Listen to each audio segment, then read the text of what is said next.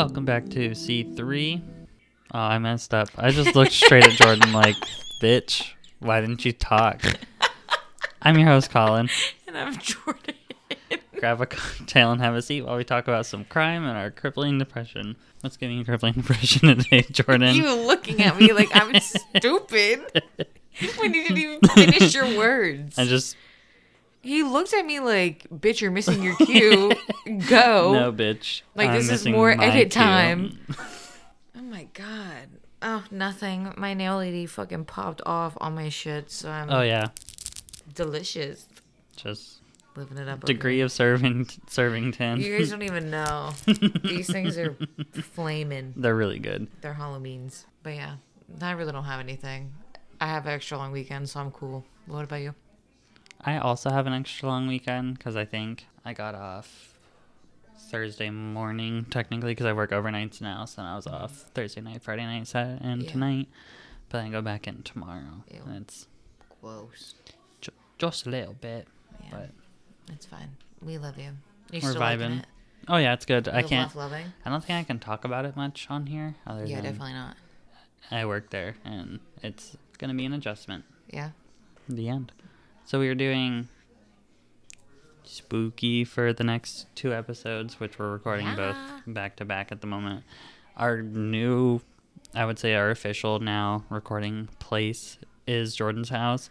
So occasionally there's background noise, and we're just gonna vibe and live with what that is, because I found a software that'll eliminate that soon once we have the money for it. So I, I'm going first today Mm-hmm. and I'm going to. Is this going to be quick? Because Jordyn said her case is a little bit longer, and I procrastinate like a motherfucker. So, buried behind the St. James Episcopal Church in Wilmington, North Carolina, is the body of Samuel Jocelyn Jr. There is no tombstone with a name, and the records indicate that he was buried in 1810. One night, he and his best friend Alexander Hostler, also known as Sandy was his nickname, got onto the topic of death and the afterlife, and they decided to make a pact that whoever died first would come back and contact the survivor. Samuel went on to marry a woman named Mary Ann Sampson, and on March 16th, 1810, the couple got into a fight and Samuel stormed off. The weather conditions were poor at the time, and his family did put together a search party. However, they didn't find him until two days later in a swamp, and he was in four inches of ice cold water. It wasn't long after that his grieving friends and family laid him to rest. The same night of the funeral, Sandy saw an apparition of Samuel. He spoke and told Sandy to dig up his body. He had assumed that the apparition was just a product of his grief. However, the apparition appeared two more times. Both times it's like, dig up my body. Like, Undo I me. said what I said. I didn't stutter any of the times I've been here.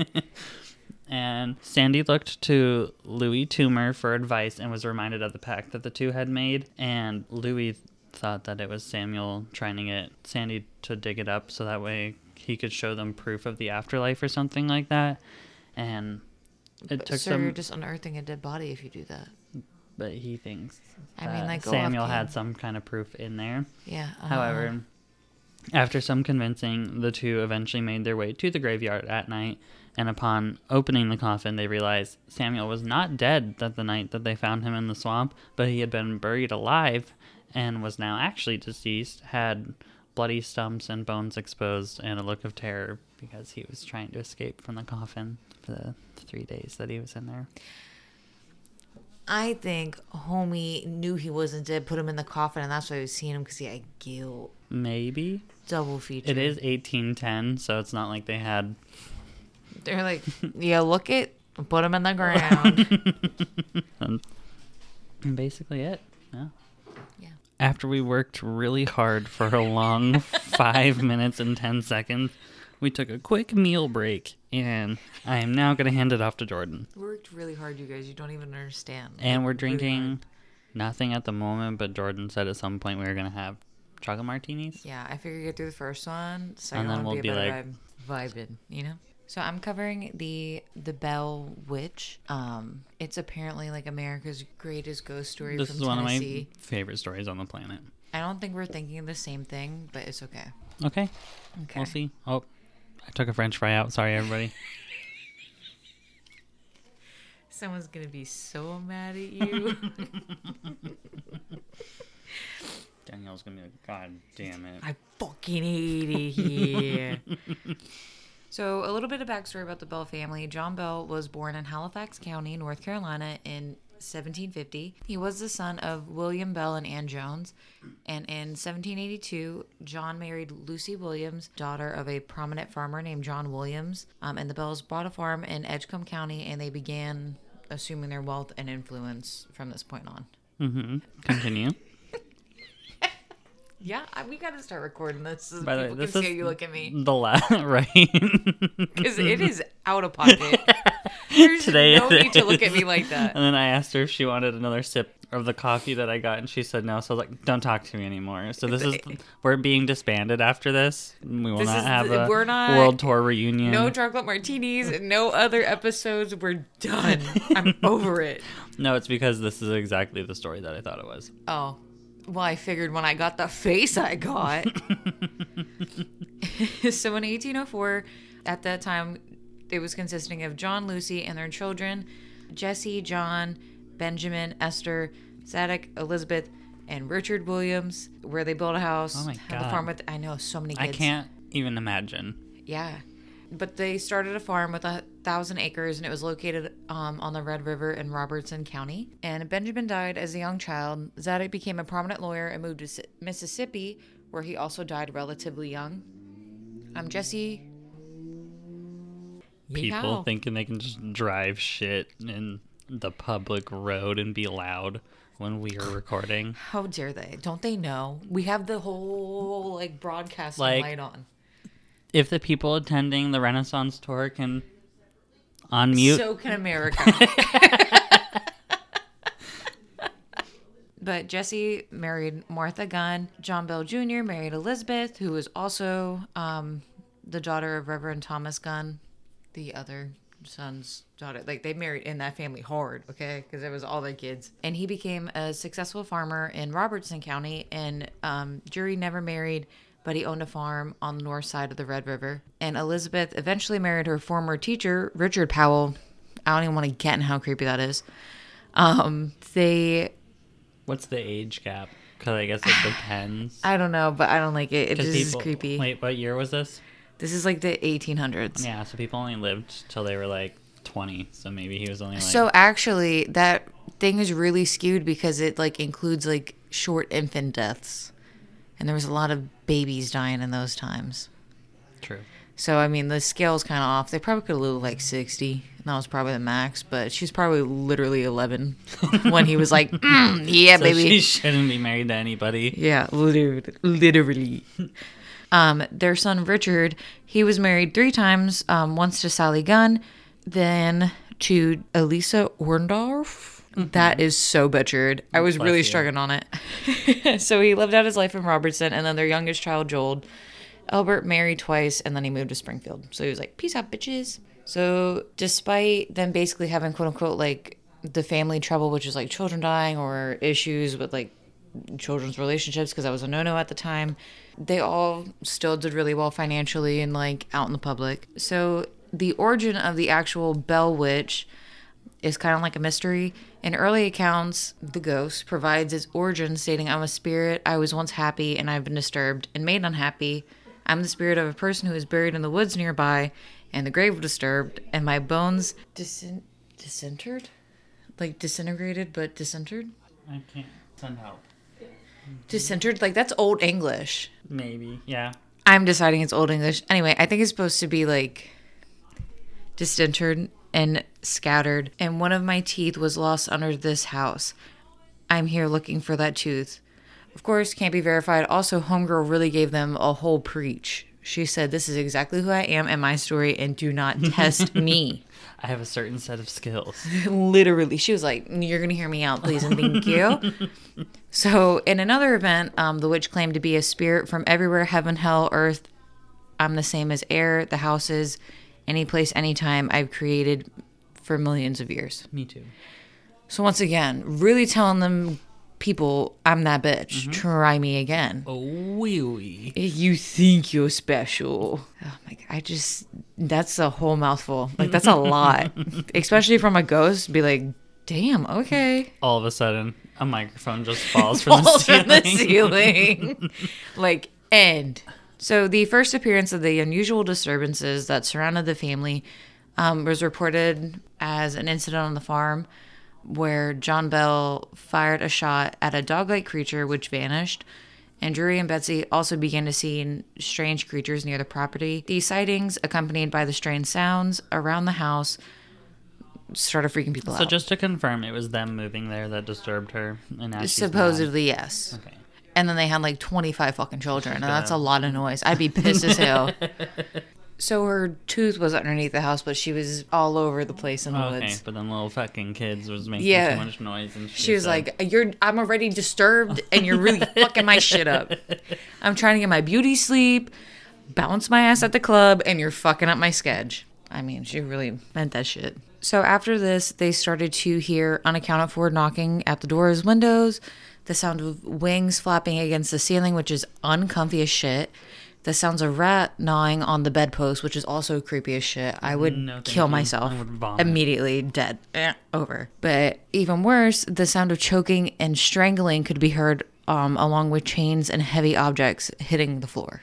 Well, she said, "You disturb my sleep. You I'm getting disturbed. yours. So I'm sleep because of y'all, y'all." y'all not gonna get no sleep because of me. Um, the sounds emanating from the bedroom as if the beds were quote unquote suddenly being roughly pulled apart, to which added to the sounds of fighting dogs chained together, making noises deafening. Like it was just a lot of shit. And all like the case sources of the noise was never found. Um, no rats were found in the home despite thorough ser- searching, and no damage to the furniture was ever discovered. And during these demonstrations, the family refused to speak of the events to their neighbors. So, like, while all this shit was happening, they were like, mm-mm, ain't nobody gonna be able to tell us we put the devil in our living room. like, they were like, not about it. So, as the spirit activity increased, sometimes physically abusing the members of the family, Joel, Richard, and especially Betsy were subjected to being struck, pinched, and having their hair pulled relentlessly by the Bell Witch. So she's like, got really fucking loud. So Lucy Bell and John Jr. were left relatively unharmed by the witch. Lucy was proclaimed by the spirit to be the most perfect woman living, and the witch showed a great deal of compassion toward her, even caring for her and singing to her while she was ill. John Jr. had a long, intense um, conversations with the witch, but he never failed to show his animosity for it, declaring the spirit to be the spirit of the damned. So she was like, Y'all pretty cool. We could be friends if I was still alive, and y'all didn't disturb my sleep sometimes. so there were times where they were all reverends that the spirit would recite his whole sermon while it happened 12 miles away. So she like basically was following them. Okay, so she knew what was up. Yeah, she was like, "Oh, you gonna go preach? I'm coming. You gonna hear me?" but she would recite it even better than he did when he first performed yeah, it. Disturbed her once, and she's like, "I'm gonna follow you everywhere." Everywhere you go, you ain't safe. So, a family friend, William Porter, claimed that the witch climbed into bed with him, allowing him the opportunity to seize the quote unquote spirit in the bedclothes and admitted to throwing it into the fire, saying only the immense weight and terrible smell of it prevented him from succeeding. Confused. Uh, So, I really don't. So basically, like it weighed too much, and then the, he said the smell, so he let go before he could throw it into the fire. I don't know. It seems like trying to just like burn it, but then he was like, "This shit's stinky," and dropped it. I, that yeah, I don't know. Just very um strange. So the witch also had a dislike for the family slaves, tormenting them relentlessly, beating them, and refusing to allow them into the house. Which like everybody else did that. Like she wasn't special, but like go off. I guess make her sound dramatic. That was everybody, like quite literally. So I don't know why they made that such a big deal, but whatever, racist people, we got you. A bell slave named Dean stated that he encountered the witch several times and it appeared frequently in the form of a large black dog or a wolf, and sometimes with two heads, and sometimes no head at all. He also claimed to be turned into a mule and attacked several times by the witch. Um, he carried with him at all times his axe and a quote unquote witch ball made by his wife as protection from the witch's influence. I have a witch ball in my living room. What is it? What is it? What's it do? Like Mine's just- basically, I got it because it was pretty, but it's like Oh. a plastic um, Christmas ornament, ones that you can fill, and it's filled with all kinds of stuff for like protection and peace and Oh, happiness nice. in the house. Is the protection and peace and happiness in the room with us? No, not at all. Um, so the visitors and neighbors were not immune from the witch's presence either. In one instance, the witch set three dogs on traveling shakers who never traveled by the farm again. So just people going by, and they were like, "Hiya, fucking bite your ankles off, bitch." so in another incident, the neighbor, the husband of Esther Bell and Bennett Porter, um, fired a shot into a log that had been conjured upon by the witch, and she struck the bark and cut into it. But that vanished, and only the tree bent and the bullet hole remained. That really confused the shit out of me. I don't think I read any of those words right. I don't know. I think they just were clearly unprepared to go to battle with whatever she is. Period. I'm just like, huh? She conjured a log. I'm gonna shoot it. Yeah, I'd like I just And she's probably just standing there like, okay, Anne. do it again. so John Bell and Patsy Bell seem to be the two most frequently abused by the witch. The reason was unclear, but she adamantly like did not like them being together. She was like, "Fuck these kids, you're not gonna be together." Fuck you and fuck your kids too. Yeah, literally.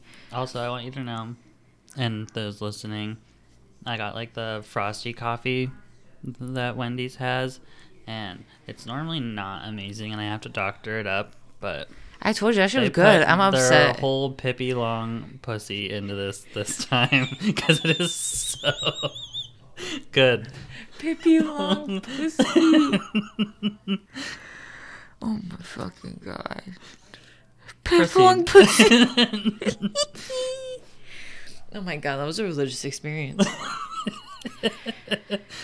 so, anywho, Betsy and Joshua frequently reported um, ruthless taunts, physical abuse, um, but they remained attached, and she put off marriage though in the fear of the spirit like really fucking them up. The witches on attacks on Betsy were not at all related to her relationship with Gardner, and the constant threat of the witch began to affect her to the point where she started having fainting spells, smothering sensations, and often appearing exhausted or lifeless.